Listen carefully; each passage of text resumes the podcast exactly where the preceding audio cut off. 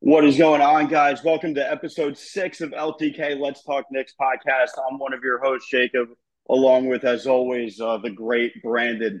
How you doing today, man? It's been a hectic weekend. It's been a very interesting weekend, and no better way to cap off a great and interesting weekend than talking some Knicks basketball. I mean, what could be better? Let's do it. Let's do it. Where do you want to start today? So I, I think there's no better place to start than the uh, the rumor mill because I have some thoughts on it, and I know for a fact we talked a little bit before this. You definitely have some thoughts on this as well. Yeah, definitely. I mean, let's let's just start with Chris Paul. I mean, so Chris Paul gets waived, and then you know yesterday Frank Vogel says comes out and says that he was not in fact waived. Uh, you had a really good comparison when we were off the air talking about how this feels very Dalvin Cook uh, I don't want to step on your toes with that. So, you know, why don't you take that comparison? Because I thought it was a, an excellent one. So, you know, it's very interesting because if you're new to sports, you don't really pick up on this stuff because, you know, you're just assuming, okay, like tweets or all this. But, you know, your your biggest insider, and I'm taking Adam Schefter as an example here. When something is tweeted out, you always have to consider where that's coming from and how the information is being used. That's just in general. That's there's always a reason that a player side or an agent side or a team side is leaking something. You take an example of Dalvin Cook where it's leaked that the Vikings are releasing him.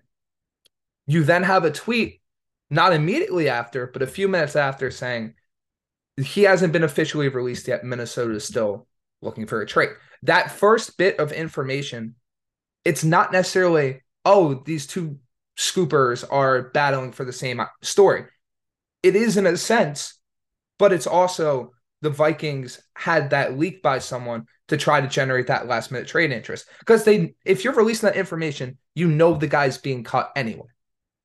And as a result, they did that as a last ditch effort to try to get value. It didn't happen. Cook got released. How does this relate to Chris Paul? It's the same idea here it's leaked that Chris Paul is getting cut.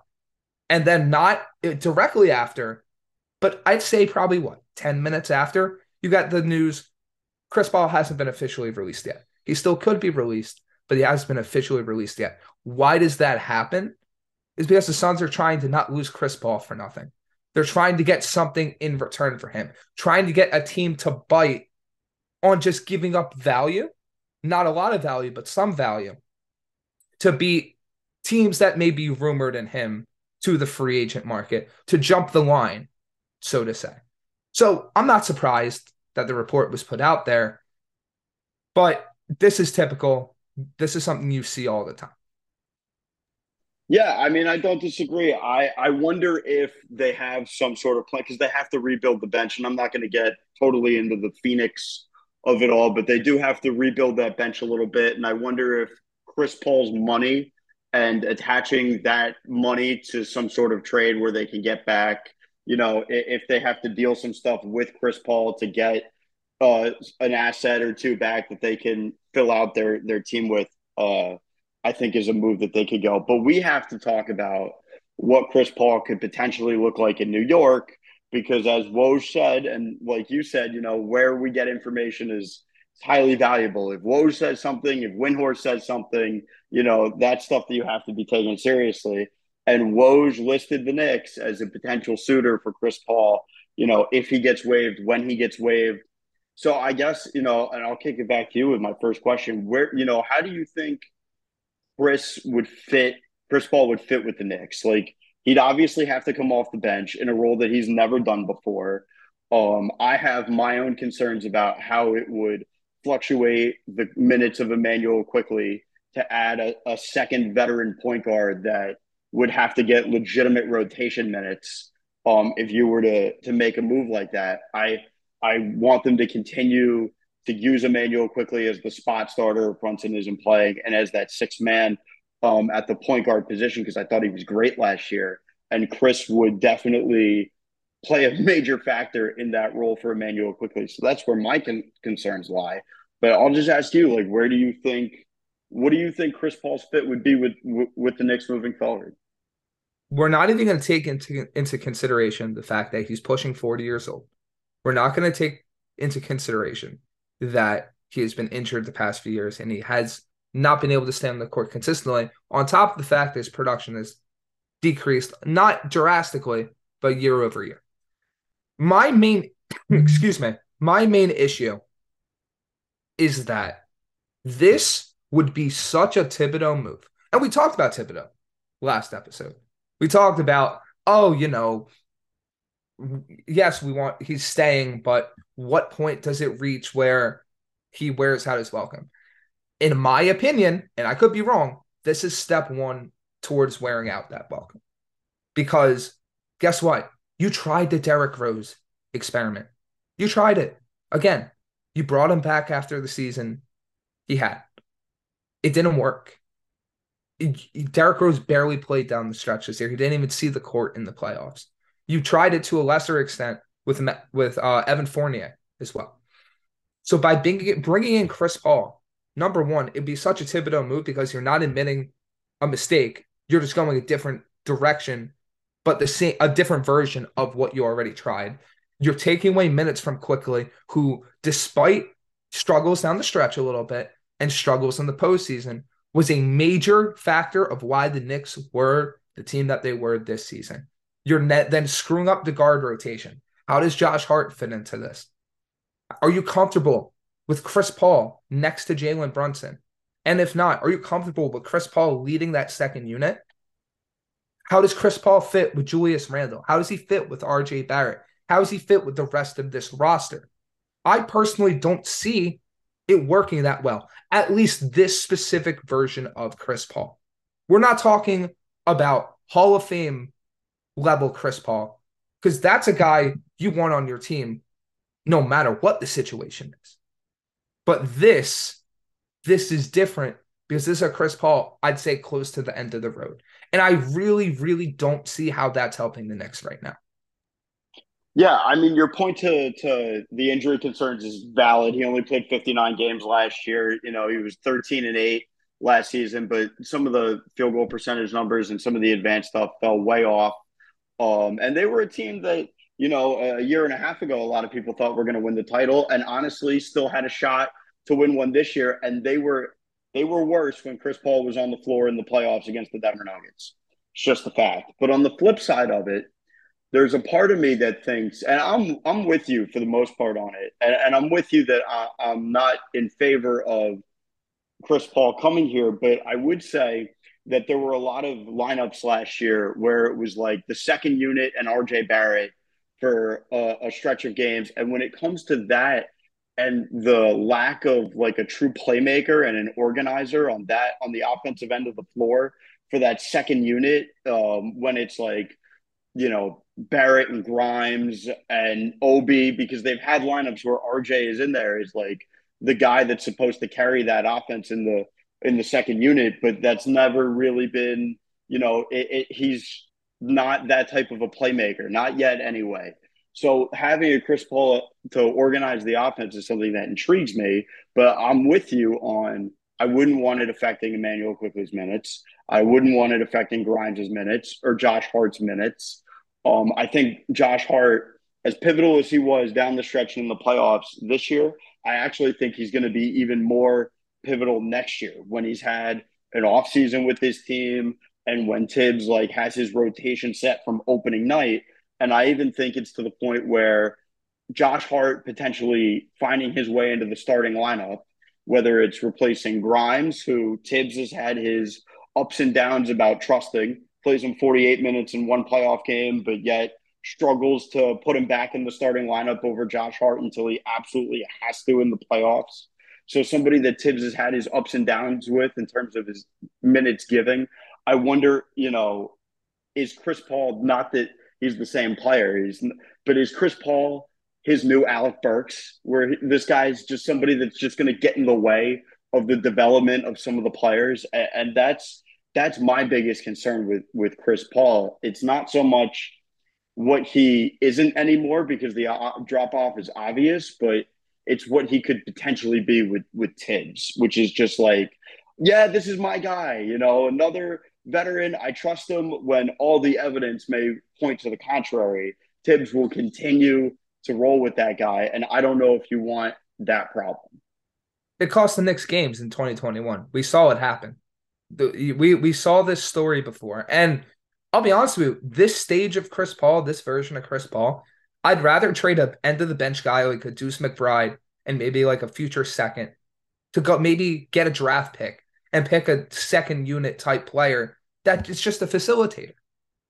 Don't pay the free agent money, pay a cheap contract and find someone in the draft that can do the same thing. Like that's the that's where my thinking is. I'd rather spend the money, I'd rather spend the capital on someone that's going to be here for more than a season or more than like a season and a half and actually have the potential to develop into something. Chris Paul is what Chris Paul is right now. He's he's at the end of his career, most likely. He's not getting any better, and it can really only get worse. So I'm just, I'm not gonna lie, I'm completely not on board right now. I could be swayed in the future, and that's the thing with th- these types of rumors and these types of potential acquisitions. The information and the way the team is built over an offseason can change, you know, how you think and how you think a guy is going to fit into a roster. Right now, Chris Paul does not fit this roster whatsoever for the Knicks, and I don't want him on the team. Uh, I think that was very well said, and I, I don't disagree. And I'm not sure if there's anything I can really add. So we're going to continue with. We've been doing this throughout the last couple of episodes. Um, first of all, though, we do want to give a very special shout out to something that's happening um, with LTK. Let's talk Knicks this week uh, on Monday night at seven o'clock. I think right, seven o'clock. I think it's six o'clock. Six o'clock. My apologies. Six o'clock. We are having the great, the one and only Charles Oakley on uh, live Twitter space with us. Please feel free. Please come. You know, ask him questions, participate. This is going to be amazing. I, I know I'm super excited for it. Um, and I know Brandyn and everybody here at LTK is very excited for him and uh, for it. And who knows, maybe uh, maybe we'll get Charles on here on here one day, talk a little '90s Knicks, talk some other stuff. Uh, he'd be great to have Charles Oakley. This is an open invite. Anytime you want to come on the podcast, uh, we will be happy to have you. But we'll, we'll take can't, that. Can't, we'll... can't can't hurt the dream, right? Yeah, no, can't hurt the dream. So we'll take that. We'll and we'll transition into another. Uh, I'll say polarizing power forward that plays for the New York Knicks. We've done Thibs, we did RJ, and today's today's the big one. We're going to talk about Julius Randle, um, a player that, man, I I have so many so many thoughts because we all know what happened in the playoffs. We all see the limitations. We all see the frustrations we all see the inefficiencies. We all see the the the the fadeaway jumpers and you know the way too late jump passes in the lane. But he's also a player that if the Knicks win a title anytime soon and somebody makes the 30 for 30, the the the when the garden was Eden part 2 and it's about this era of the Knicks, the very first thing that will be there was the day that they signed Julius Randle, because for all of his faults, the what he did this regular season, what he did in the we here season, brought this team back to relevancy in a lot of respects. And Thibs is a big part of that. The year he was hired was the year everything turned around, but Julius was the face of that. And so talking about him is not always totally objective and I'll I'll be the first one to say that it's not always totally objective when it comes to Julius Randle, and he's a player that I have great affinity towards because of all that. But you know, the playoffs were a big concern, culminating in his three for fourteen game six in Miami. You know whether or not the ankle played a major part in that. We have already talked about that a little bit, so we're going to take the an- the ankle and put it off to the side for a minute and just look at what we saw because what we saw was a tremendous regular season player, an all NBA season from a guy that's helped resurrect the franchise. And so in that respects, everything is all good. But on the other and it's a team that got to the second round. They exceeded expectations. But just like you know, you can you can almost summarize this team and this season by talking about Julius Randle. it was an unbelievable regular season. It was one that we'll never forget. It exceeded expectations, and yet it left you so bitterly disappointed with how it ended. Um, he is a, he is the player. He is the player that, in my opinion, so encapsulates this little four year run that we've now been on with him of the Julius Randle Knicks. And so, with that long winded statement, I'll now kick it to Brandyn. Well, it's so funny because Julius Randle, it's a tale of many stories. You know, do, do you, and because it's a tale of many stories, I must say, it's a matter of what one do you believe is the real Julius Randle. It's like trying to figure out the true identity of someone and trying to understand what their true personality is. You could think that he's really the guy we saw in 2021 and 2023. The guy that, if we look at some of the stats, had some of his best numbers this season. Shot basically 46% from the field. He basically if we if we that as as an adjusted shooting, he had one of his best three point percentages this year. And you look stat after stat after stat, you look at you know a true shooting percentage of almost 58 or almost 59%. You look at uh, win share added or the estimated number of wins contributed by a player, the highest of his career at 8.1. You look at all these different stats, he was a positive win share player on the defensive side of the basketball. He was a very vital piece of what the Knicks did. Even on the defensive side, even when he wasn't getting the ball, it was the best version of Julius Randle that you could see. But there's another version of him. There's the version we saw in 2021. There's the version we saw in the playoffs. The guy whose three point percentage almost dropped by half, by 50%, compared to what it was before. He went from a basically a 44% shooter to like a 28% three point shooter. We saw the ISO Randle stuff pop up again. We saw the different lack of effort things where because Julius isn't rotating to his guy, the rest of the defense is slow to the rotations. And now Miami has open threes. And it's not to say Julius was all bad. The scoring was there at times. But when you needed him most, he didn't show up.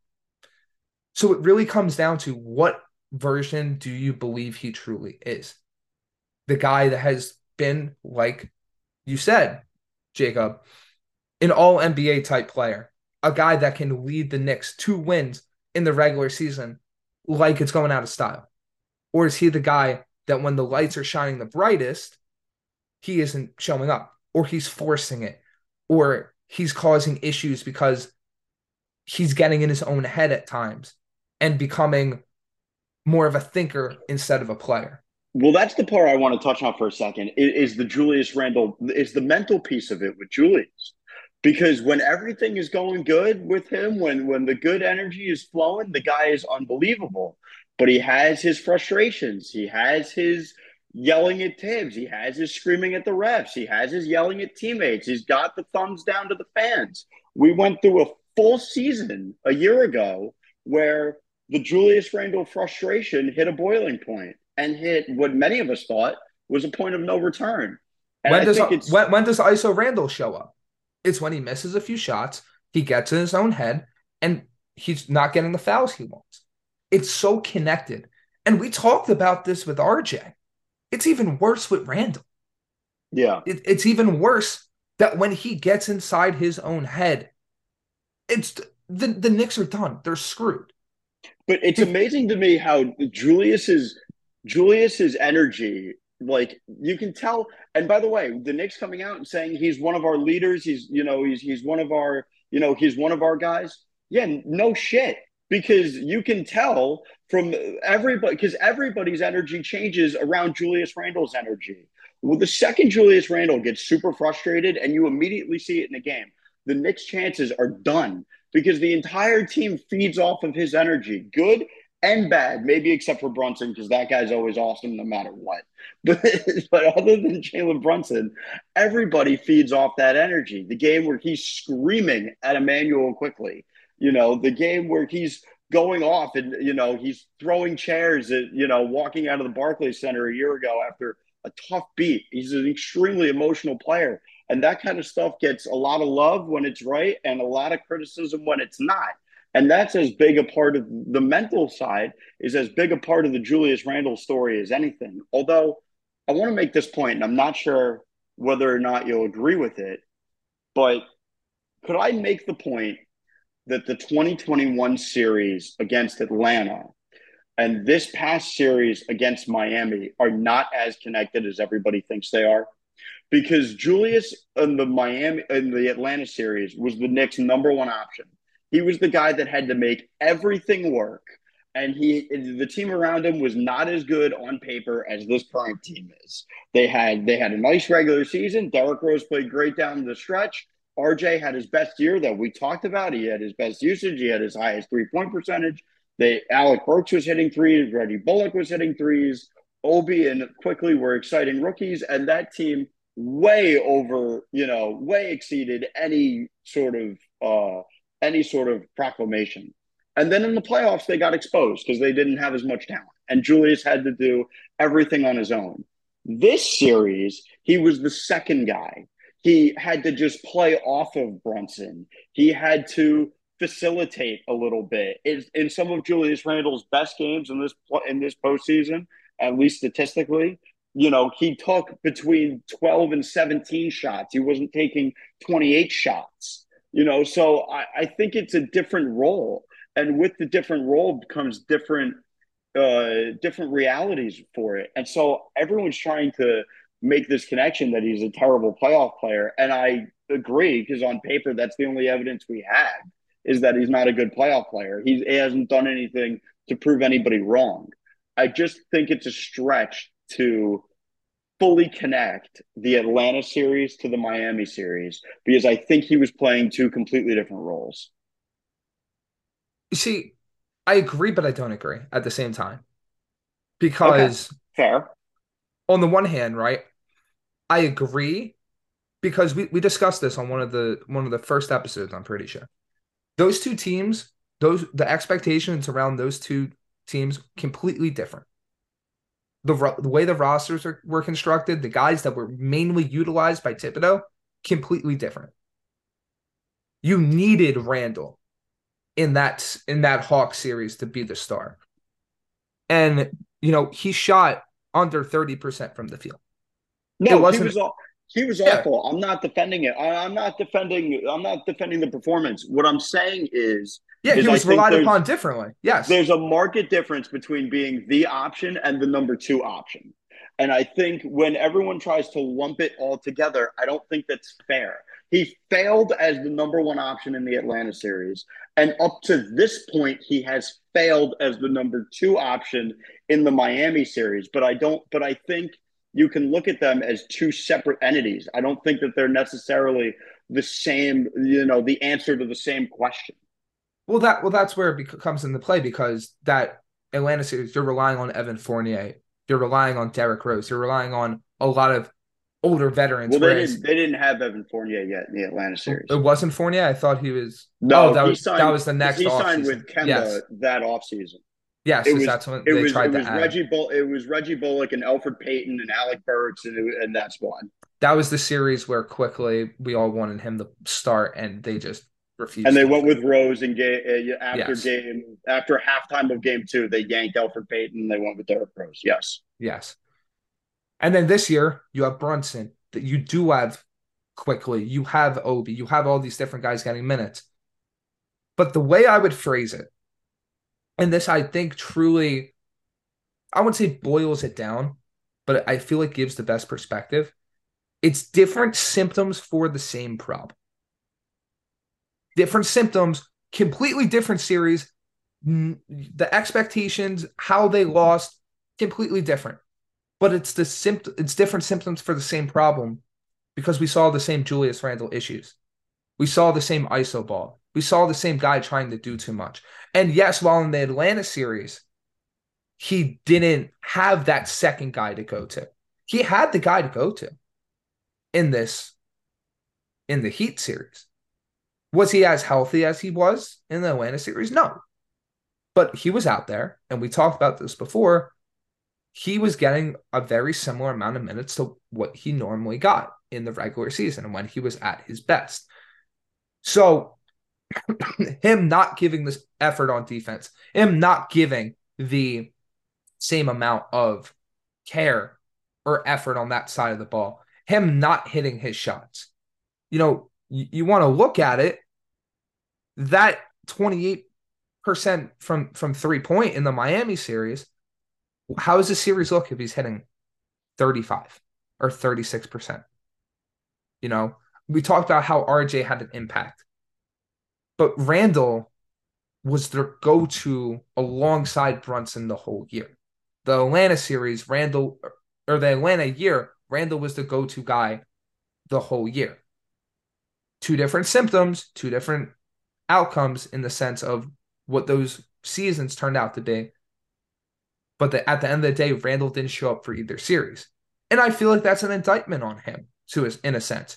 He's not someone that is proved on a consistent basis that he can be the type of player he is in the playoffs. And I don't blame Knicks fans for holding that against him. There's obviously way more context that goes into it than just saying Randle bad, Knicks not good. But it's not out of the question to blame Randle and to really say that he was a major factor because with how tight the Knicks played Miami in a lot of these games, it's very feasible the Knicks have a shot to push it to game seven, if not win the series earlier, if Julius Randle is who he was. So I will say it's not the same, but it's very similar outcomes. And, and that's got to be concerning. It definitely has to be a little bit concerning. Yeah, so I, have got some questions to follow up with that. First of all, like, so last time we talked about Thibs, and towards the end, we were like, well, how much of this you know, because you can't really blame them for being outcoached by Spoelstra. But you know, on the pie chart, what percentage of the blame would you give to Tom Thibodeau? I think, uh, and we we said about we were basically in agreement. I would say like 20, 20 percent, twenty five percent. What percentage of the pie chart would you give to Julius Randle? I haven't thought out the whole roster construction of what players specifically is this percentage. Well, but ballpark it ballpark, I, I'd say probably like 20, 25. I feel like that's fair. I'm never going to put an entire series blame on one player. That's just not how that's not how I'm going to work. That's not how I'm going to look at this. But Julius Randle didn't hit his shots. And when he was taking his shots, let's remember who was on him. Bam Adebayo. What did Julius Randle try doing a lot of the time to Bam? Drive on him and try to attack with his back to the basket instead of going downhill, which is his bread and butter. If we know anything about Bam Adebayo, that is not something he is very susceptible to giving up baskets with, unless, of course, you're Nikola Jokic, which Nikola Jokic is legitimately, I think, the best player in the NBA. Or well, you can make where, it- well, that's that's where I wanted to go with this. So, like, it's it's so weird. Like I go back and forth on this because of how Miami has looked in the finals, but it was almost like, oh my god, Miami made the finals. This Knicks loss isn't nearly as bad as I thought it was. Miami's a lot better than I think that they were, but now they're getting romped by Denver, and I think Denver's tremendous. By the way, I actually, for me, it doesn't change much because I think Denver is by was by far the best team in the league. I think they've proven it. I think they're the correct team to win the title. Like, but for you, does the fact that Miami is looking the way they are in the finals, does that make you go revisit it and say, like, man, the Knicks really, you know, if Julius had played better, they, they could have done some damage because Boston wasn't what everybody thought that they were. They clearly have some other issues. And Miami, we were right about. Or do you think that we were right about Miami that they weren't as talented, and so you feel, you know, not as good about the Knicks loss, or are you like that team made the finals? I feel a lot better about about Julius's performance because the Miami defense carried them to to the finals. I still don't feel good about it because if the Knicks hit their shot, we, we talked about this. If the Knicks hit their shots and the Knicks play their brand of basketball, I think they win the series. I think the Knicks, in a lot of ways, beat themselves because they shot abysmally and they defended just fine.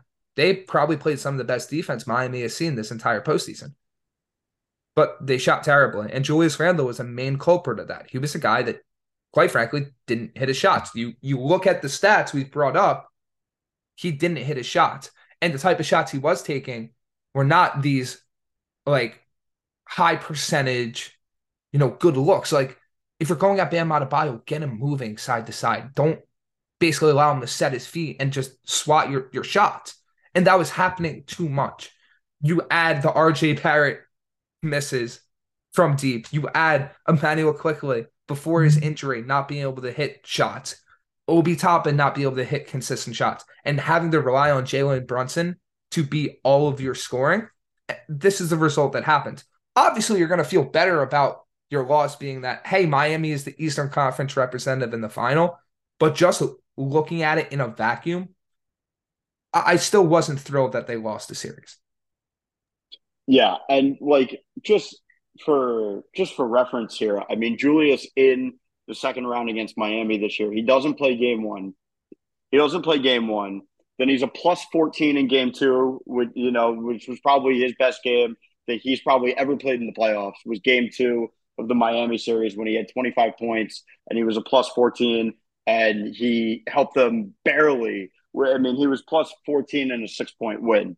Uh, and then games three and four, we've talked about in Miami has been a critical talking point for us because that was the red flag of red flags.